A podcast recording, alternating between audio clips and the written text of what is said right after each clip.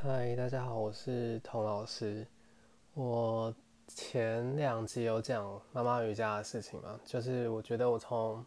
教学教家人身上获得很多，它有一点像是一个免费的 RYT 两百，但是有点困难，因为其实每天教我自己的母亲，教自己的妈妈，需要面对很多情绪，就是你也知道，教自己的家人是最难的。这包含就是你之前跟他的母子互动，或者是我觉得这是一个惯性吧，就常常你明明讲一样的资讯，或是讲一样的话，但是家人或是你身边最亲近的人，反而会愿意去看一些 line 上面的讯息啊，或是听他朋友讲什么什么，反而比较相信，比较听得进去。但你自己跟他讲的时候，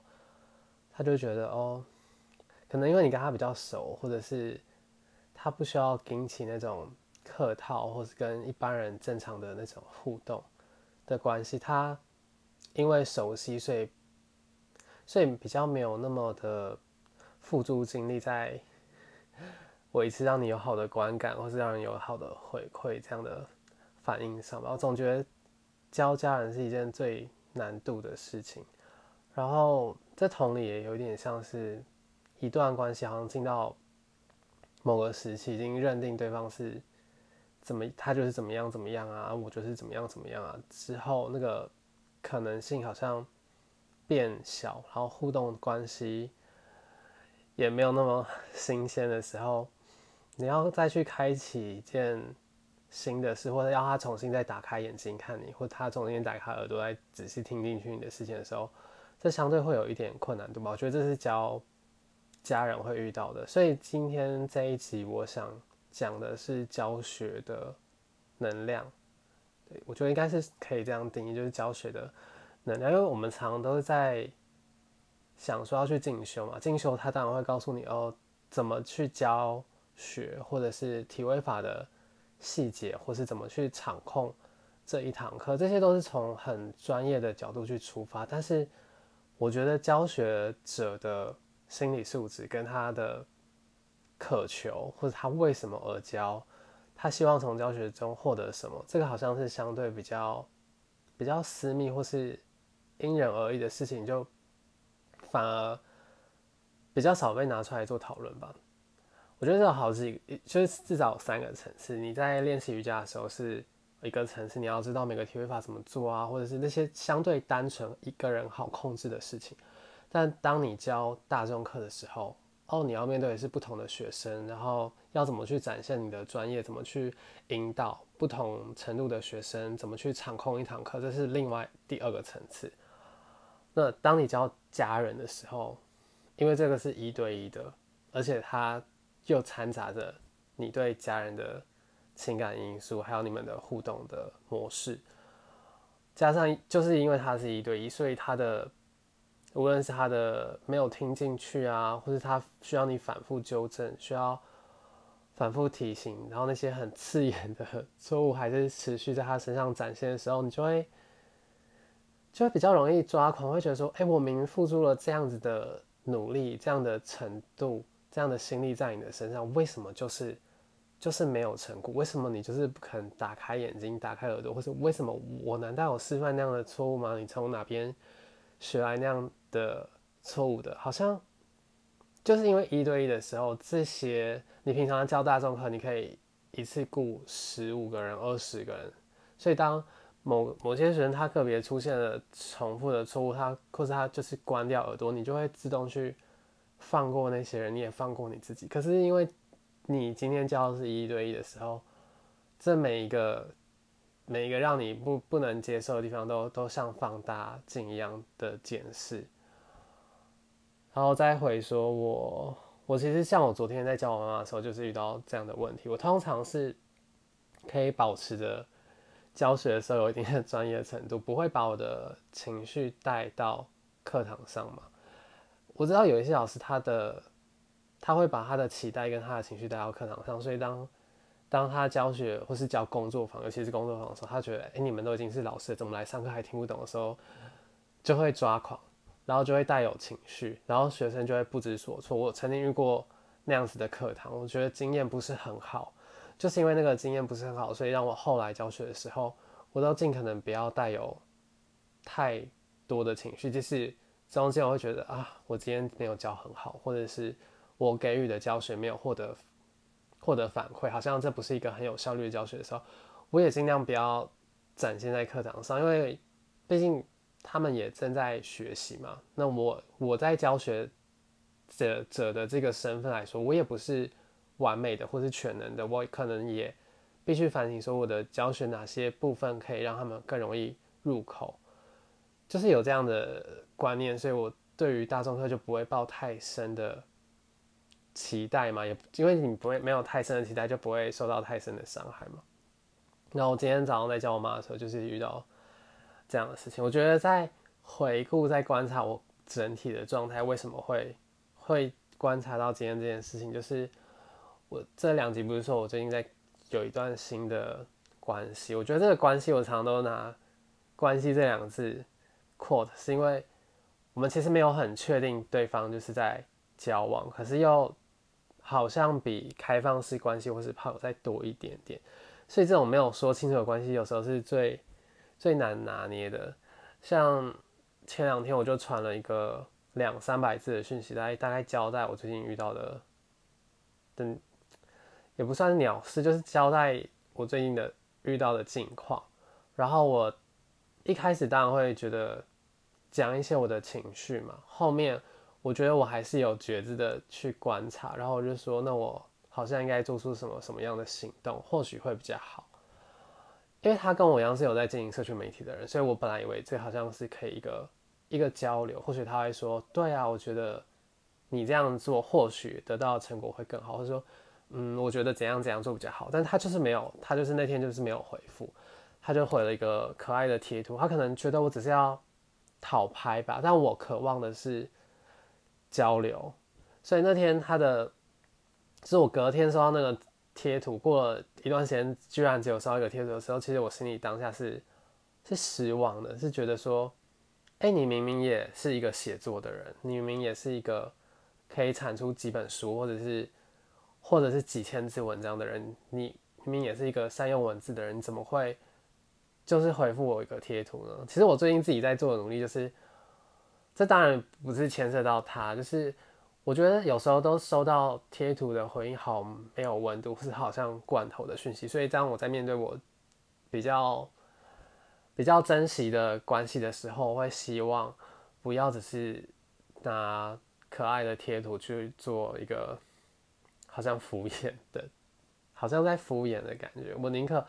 明明就是包包的贴图或什么的，我就会转化成文字啊，或是觉得啊做做的很棒这种事情，我也会希望是可以转化为文字，好像比较克制化。但是，但是我觉得这方面，因为我也没有跟他讲我在做这样的的一个尝试，所以好像也不能那么怪罪他。只是我觉得我没有处理的很很好的沟通关系，是我有跟。我有直接跟他说：“好，就是好好失望，居然只有一个贴图的回应之类的。”他可能就有一点觉得我好像在情绪勒索吧，因为我说说你自己的贴文下面你的留言至少是留言文字的，你就好像就是有点 com 就是 complain，他说为什么你只有只有回复我贴图呢？然后后续我就觉得说，嗯，那我是不是不要？放太多在这段关系上，或者说我不要讲太多我的心得感想，告诉他我应该去转而写在我的日记本上，或者写在一些，所以我的打字在我的记事本上，然后我我把这些心得自己记录起来，保存起来就好。我好像不应该这么赤裸的，随时都希望对方有这样真诚的交流，因为这个交流其实也需要一定的量能，然后也需要。一定的精力，可能他在现在这个阶段，他没有办法有这样的组织能力，或者他同时在忙其他事情，他没办法每次都是这么符合我所期待的给予我回应。然后关于这件事情，我就想到几个面向，当然前面是有点从负面的方向去想，但我觉得这个跟教学者还是有点关系，所以我觉得我觉得今天把它拿出来当做举例。第一个就是他。只有会贴图这件事情呢，或者是他没有他或许就真的没有放那么多心力在这件事情上面。我觉得一个是我可能不是最有趣的嘛，当然就是因为有这么多其他的作品，或是其他他跟别人的关系，跟别人的聊天的讯息，那我当下在谈论的主题，但可能不是他目前最有兴趣的，或是他最有心得的，所以他他才就随便的回复我，或者就是看清现实，他可能就是没有那么在乎我。或是比较好一点、比较缓和一层的是，他可能当下有接收到，只是没有那个组织的能力，当下立即做出反应。他可能需要，就像他在做其他的创作的时候，他需要几次的编辑啊，几次的产出，他没办法，就像我好像啪啪机关枪那样一次一次把东西倒出来。或是也要认清现实，说哦，你对每个人所放的。角色跟期待是应该要分开的区别。例如说，这种心事好像是可以跟我过往我习惯讨论这个形式的朋友讲就好了，因为我们我们是习惯在这样的互动关系下。对，那他可能他可能就不善于处理这方面的比重，或是这样的事情，有点像是你今天牙痛，可是你找了不是牙医的人去处理，好像就是他不是在这样的。分工上，所以你对于他有这样的期待，其实不能说完全怪罪他，而是他就是不在这个领域里面。这是我以上分析的几种几种原因，然后我把它挪移到教学上来说好了。因为今天我在教我妈的时候，我就觉得对他没有看到我这个人的存在，或是没有看到我正在教学的这件事情。就是也会让我感受到我没有获得回应的这种失望的感觉，或是我示范了这么努力，我教了这么努力，结果你给我了什么样的回应呢？的这个大的问号。然后我把它套用到一般的大众课来说，跟前面叙述的那几个理由，一个是我刚刚讲，他可能觉得我不是最有趣的嘛，那学生当然也可能觉得你不是教的最好的。或是这不是他最好吸收的方式，或者是说，我刚刚讲他可能没有那么在乎你。转换成课堂上的经验来说，就是这个学生来上课，他本来就不是为了体位法的精进，他可能是为了舒压啊、放松啊、流汗啊，或是减肥啊。然后我刚刚讲第三个理由，他可能没有办法当下做出组织能力、做出反应，但是他有接收到。这转化成课堂上，为什么他没有？给予你反馈的原因就是，他可能身体就是还没有吃进去。他虽然脑袋已经接收到，但是他的身体没办法做出这么快的反应。我觉得这几个几个有相对应的方式去做调整，因为我觉得当你是一个教学者的时候，你当然也会希望说学生进步，或者是说获得反馈吧，不会是。你就像一个录音机一样，然后上台教，然后教完以后下课，大家谢谢大家，拜拜，就这样，就这样就结束了。好像你会觉得，好像我的人生就只是来打工吗？我就是来打卡，然后啪嗒啪嗒把今天的序列讲完，然后大家也都没有没有给我反馈，然后我今天就就这样下课了。好像好像这跟你的人生一点都没有关系。然后你做这样的职业，就是好像没有。所谓的期望啊，或是一个人生展望，这样子，就是在做一件跟你无关的事情。我们当然不希望教学变成这样子，可是你也不能太强求说，哦，学生都要给你反馈，或者是说他的进步变成你的教学成果，这这不是吧？这不能，这不能立即做出这样的连接。所以我觉得要有几个预设的心态去保护你的教学的能量，你才不会因为。你有太高的期望，而受挫，或是觉得跌落。好，当然，在我不是教的最好的这个层次上，我们是可以很，我觉得这是最实际的，就是当你认知到你不是教最好的时候，这是其中最有方向性可以解决的事情，这反而是最好解决的。你可以去反复的打磨你的教学技巧啊，或是去思考说你的语言当中有哪些是他没办法。接收到的，这是教学技巧层面上，或是透过自我练习上，你可以去理解。假如说今天你在教一个轮式好了，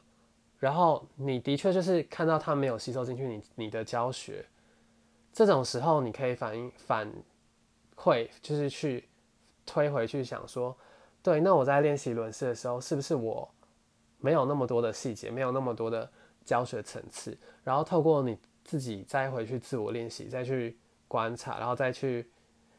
回想当下你教学的那个情况的时候，你哪些地方是可以做出修正的，所以。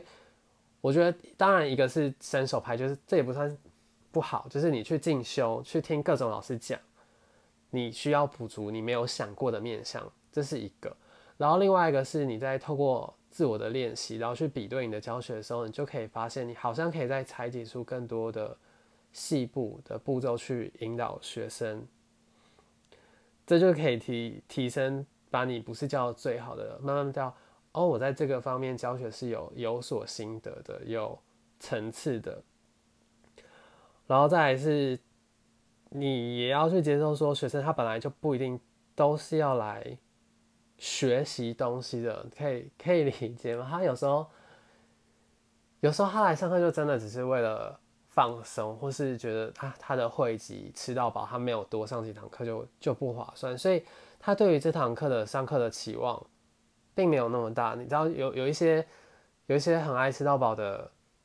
的会员，他们会觉得说，甚至会会有这样的反应。我曾经遇到过，我觉得还蛮有趣的，就是他会抱怨说：“哎，老师你怎么这堂课教那么难？你这样教这么这么难，要耗费那么多体力，很累耶。这样子我一天没办法上四堂课，哎，就他变成说：哎，我一天没办法上四堂课，好像是是都是你害的，因为你教太难了。这种时候其实你就不用放在心上嘛，因为。你的确善尽了你的本分去教你该教的东西。你因为一堂课本来就不是为了让他上四堂课、五堂课，然后整天泡在会馆而而存在的嘛。这种时候就就很好理解，这就就不是你的问题。好在是面对他身体还没办法吃进去，还没办法给予你当下的反应，就是。有一些新生，尤其是新生比较容易出现的状况，是因为他不熟悉你的语言，他不熟悉你的口令，可能一样的行动，别的老师是用别的口令去讲，他比较习惯，所以这时候他刚进来这堂课的时候，他的耳朵还没办法完全没有完全的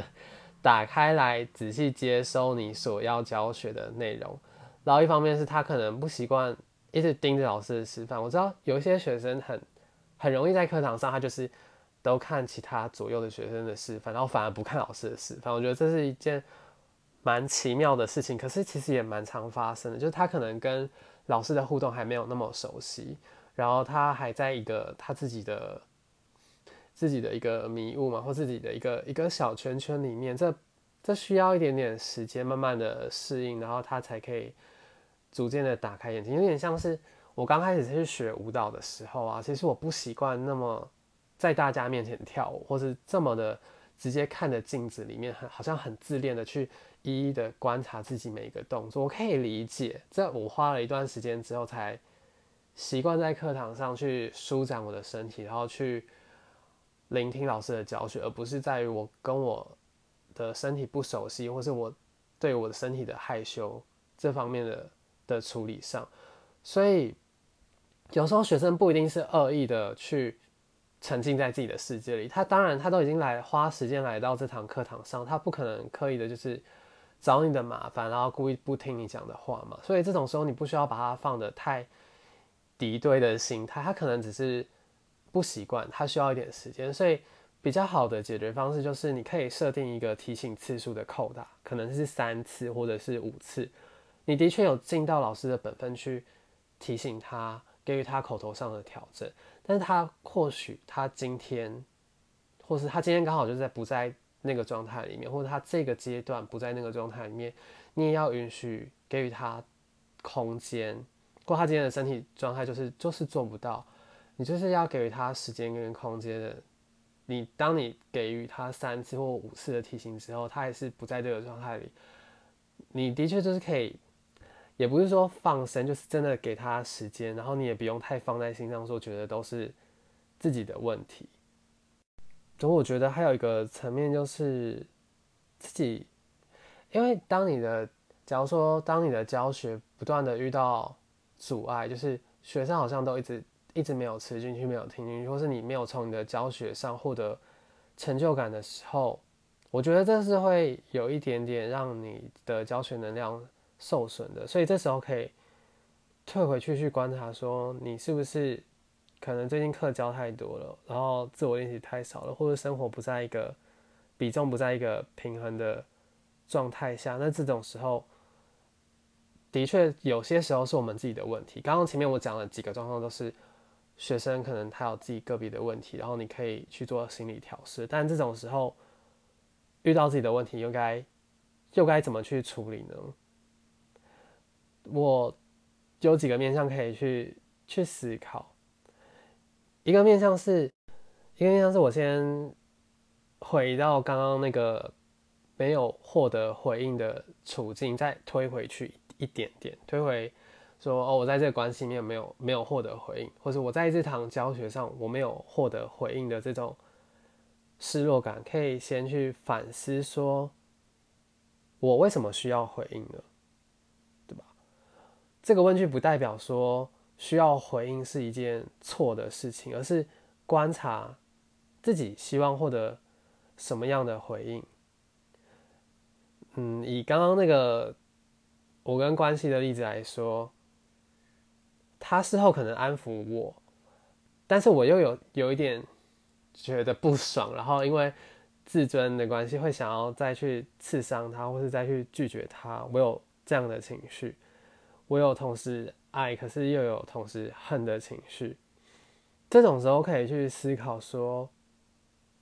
我我想要获得什么样的回应呢？或是怎么样的回应？会比较让我舒服，然后我又要怎么样的沟通才可以到达那样的进展，或是在更追根究底本质上的是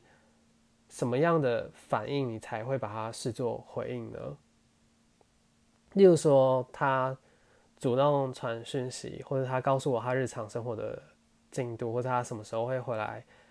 台北，或是出去玩的时候，他帮你带了一个。你你专属的水壶，一一回想这些细节的时候，虽然我就可以可以去想说，这的确不是我传讯息的获得文字的回复，但是他在日常的其他细节也有所付出嘛。那回到教学的例子，像我在教我妈，虽然她的手臂啊跟后腿都没有主动的延伸，可是呢，他的体力有所进展了，他从。做六次拜日式 B 会累，到可以做八次拜日式 B，到十次拜日式 B，他的身体好像可以继续或随着几天几个礼拜的练习有进步了，而且他也比较少抱怨了。对，的确他没有当下在我的口令里面给予最精准的回应，可是呢，他的身体某种程度上也是给了我，也是给了我他能。这个现在他能所做到的最最佳的答复、最好的回应吧。再来说，你希你要求回复，其实就是希望这段关系有所进展嘛。可是人跟人之间，每个人的步调跟速度都不一样，每个人其实有一个自己的时区。这种时候，如果我反省自己太快速的步调，去不断的敲门，不断希望对方给予。反馈或是立即的回复会造成压力，对，是在关系里面的例子。但因为如果只是挪移到教学上来讲啊，我前面前述有一些因素是学生的问题，所以我可以理解说他需要一点时间，而我同时需要一点时间。加上因为教学这件事情，它是你付出劳力，而且有薪资获得，有点等价交换的概念，所以你比较少会。去回到自我实践，或是或是回到一个人需要互动、需要回应的渴望，因为很少会去回到这样的层次去思考这件事情。但今天我会再回去思考这件事情，是因为我在教学我妈妈，她在一就前面讲我在一对一的状态下，这种时候就很像在一个真空的实验室或者是温室里面，因为你一对一，你马上就可以立即感觉到他到底有没有。他是不是心不在焉？他有没有接收你的讯息？他有没有跟你一样付出同等的努力，在这个当下，在他的练习里面，这种时候就会显得比较刺眼。但是我有试着去调试，现在我要讲调试的方法。有一种方法是我，这也是我这几年教学所获得的技能嘛，就是你要试着去看见对方的优点嘛。像我前一直讲的，你要去赞美对方。虽然优点跟缺点是很难互相抵消的，但是提醒他的优点可以让他比较容易记住，然后并且保持住，有点有一个支撑的作用，让他下一次比较容易去维持这样良好的行动。然后，而且你们的。你们的互动是一个好的循环，那剩下其他他没有做好的部分或他行的部分，你可以在一次一次的教学里面慢慢去补足，而且你要提醒自己，这个步调是你跟他都可以接受的。然后再还有一个很好的技巧就是重复。我前面有讲过一集是为什么练习瑜伽要重复嘛，就是讲这个层次比较是在讲自我练习的方面。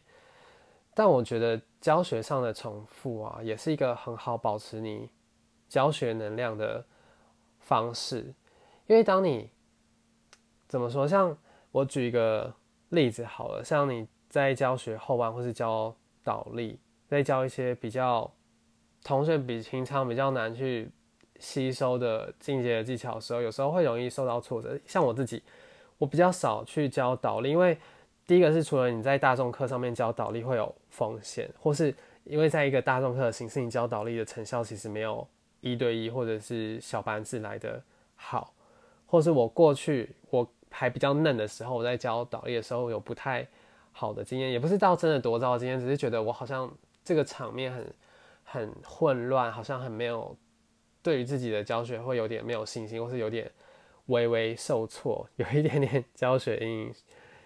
我觉得这个可以理解吧，像有些老师他觉得自己的后弯不好，所以他比较少去教后弯，有点类似这样的情况。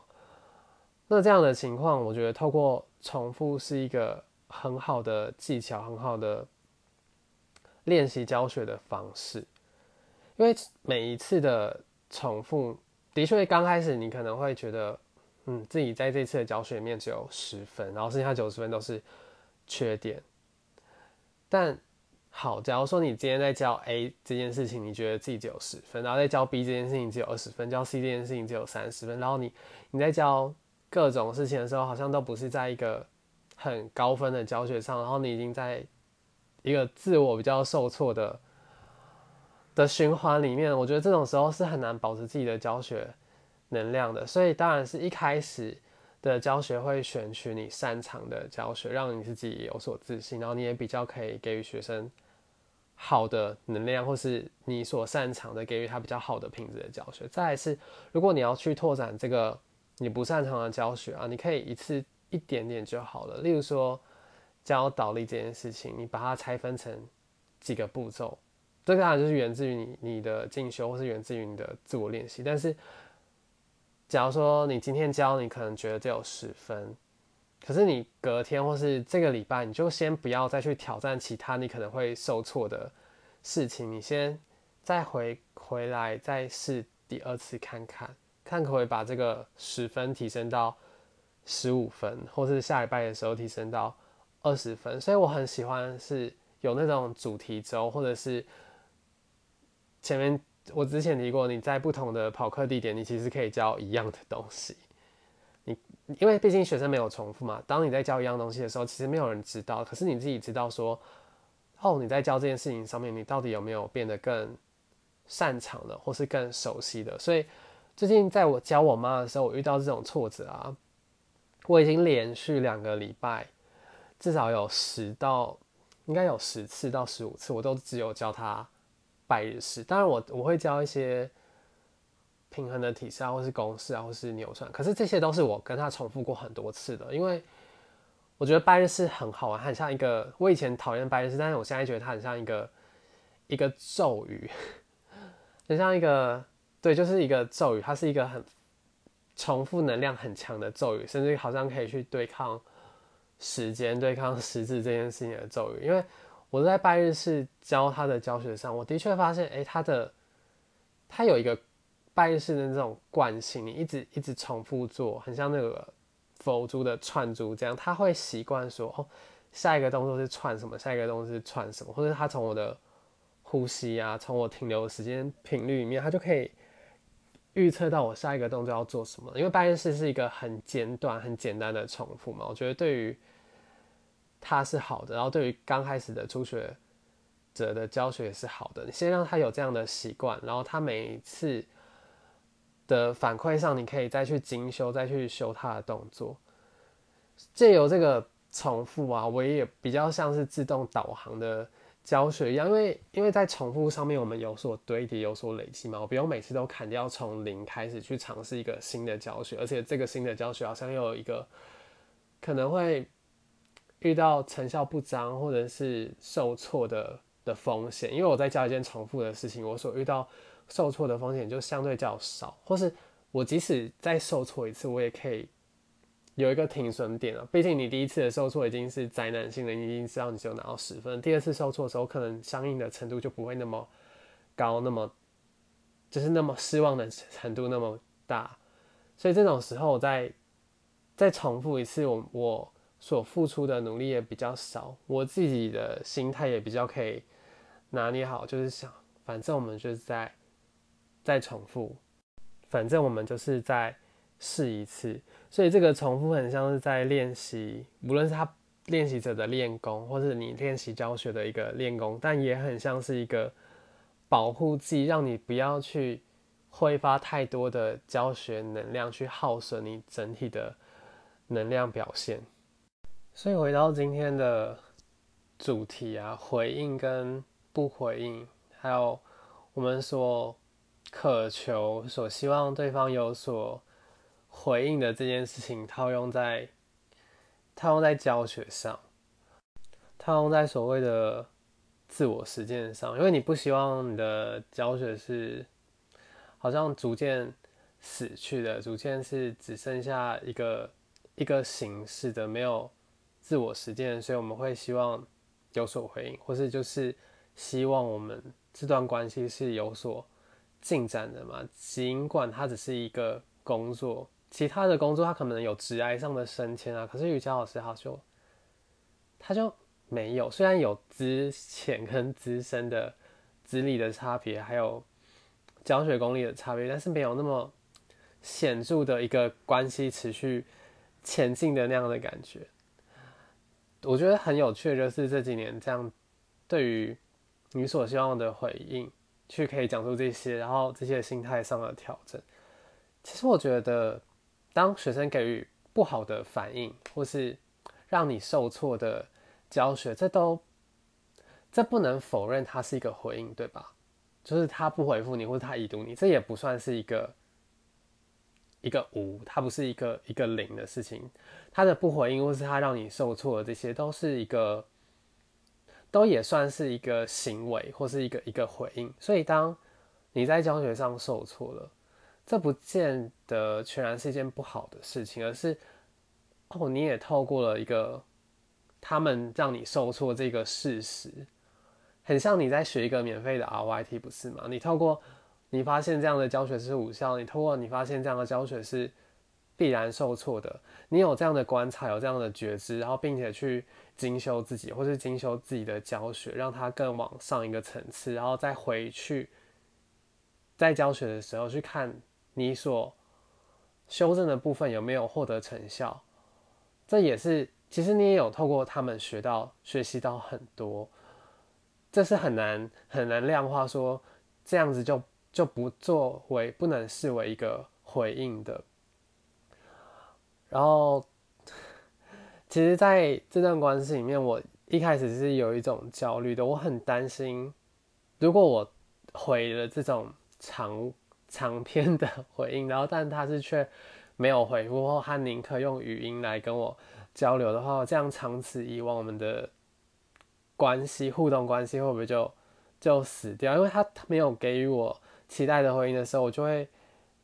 不想传讯息嘛，或是就一般人常说的，你没有期待就没有伤害。但如果我就是有所期待呢？如果我就是希望获得回应啊，我就是希望关系有所进展，我就是希望我的教学有所累积啊。我觉得不敢深入一段关系，或是不敢有所期待，也不是一个很健康健全的心态的。怎么说？我觉得，其实这几年教学还是有所累积的。撇除了我刚刚说的那些，呃，他希望课堂上到饱，或者他没有不是为了你而来这堂课的学生，或是他没有还没有打开他耳朵的这些学生，其实过程中还是有遇到很多变成我的朋友，或是该说是粉铁粉的这些这些学生。我觉得他们也给予了我很大的自信，甚至我。从以前不擅长跟人家交流的，不擅长赞美对方的，不擅长有所互动的，我甚至创了自己的赖的教学的群组嘛，就是你可以透过这一些人当中，你还是会遇到一些一些对的人，一些可以去建立长远关系的人，甚至到后来我敢自己招生，我觉得这很就像是一开始为什么新手老师他会。去选择到会馆啊，或是到知名的教室，你当然会希望透过这样的曝光获得学生，因为你还没有足够的自信去做招生，不确定对方到底大家会不会接受你的教学，或喜不喜欢你的东西，或是你到底有没有这样的无论是行销能力或是教学的的资历。但是透过这几年的累积，我也透过这些学生给我的反馈跟互动，我逐渐有自信，然后。可以脱离一定非要跟会馆依存的这样的关系，这也是一个一个累积啊。这可能不是当下学生给我说这堂课堂的回应的反馈，而是你后续还是跟学生保有一些线下的交流，就是保有一些不是立即回应的这种这种回应，我还是有所获得。然后我觉得其实有。期待或是希望回应这件事情也不是错的，或是我当下想要分享的那个心，或是我当下有所感受写出的那两三百个字，这些事情都不会因为对方不回应就变成一件错误的事情。我不应该太把期待跟重心放在对方上面，甚至我也不应该否认自己的期待。其实透过看我自己希望回应或是有所期待，我才可以讲出这一整集嘛，我才我才可以去更去。探索自己到底到底在想什么，或是究竟希望怎样的理想的关系？其实我所产出的这些心得，不一定是为了获得回应的嘛。就像有些人他会说：“哦，你们的回应啊，或是按赞是我最大更新的动力。”可是我对我来说不是这样子的嘛。毕竟我在早在教学之前，我也常会写一些心得啊，或者写日记啊，我就也会自主外拍，或是像现在这样，我主动的。录一个 podcast，我不是为了赚钱嘛，不是为了获得回应嘛，而是在当下某种我当下真实的感受，或是我的心得，是这些都是为了保存或是珍视这个当下的我自己。这个记录可能是为了以后给我自己看的，而不是为了当下我一定要获得谁的回应。所以我觉得保有这样的感知能力还是非常重要的。要去珍惜自己当下的感受，不应该因为对方没有回应，或是他没有回复，就否认了自己，或是否认了这段关系，或是否认了你的教学生涯。这一切都还是有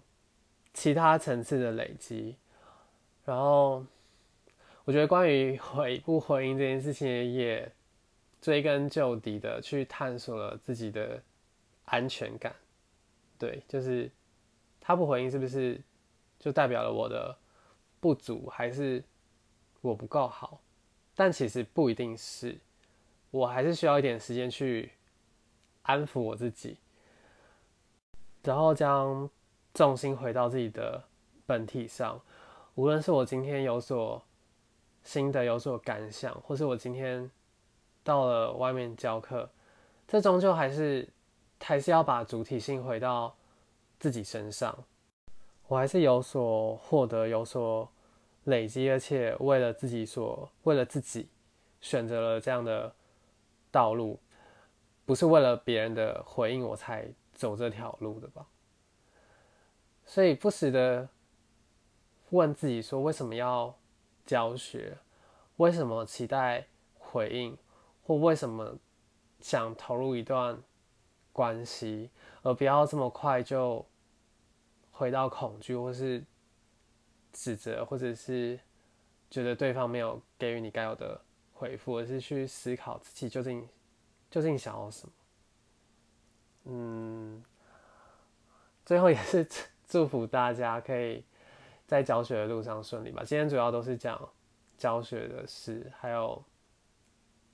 会有被回应的渴望，所以。如果你有任何想要跟我交流的，你也可以私信我的 IG 啊，或者是想要报名线上课的话，也可以，也可以点那个我附的链接。那就祝大家也是身体健康，然后找到一段适合自己的关系。